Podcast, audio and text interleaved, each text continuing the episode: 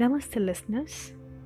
On my last podcast, I have shared a simpler version of Law of Attraction. And today I'll be talking about the steps which you need to follow if you really want to have an experience of this. So the first point would be, always keep yourself calm and take only the positive from the world. Because whatever you are consuming, that's becoming your thoughts.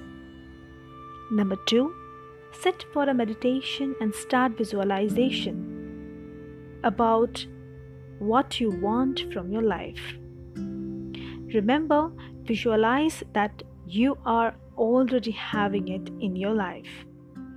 Go deep and think in detail, just like you are at that moment, and everything is happening with you step by step. Number 3, once you are finished, thank universe, as you are already having it in your life. For instance, thank you universe for giving me this job. This is my dream job. I am so excited to have my confirmation later on my hand. Thanks a lot. Right? Number 4. The most important, and here many people fail. Once you have completed, do not think about the result and just working for it. For instance, you have visualized your dream job.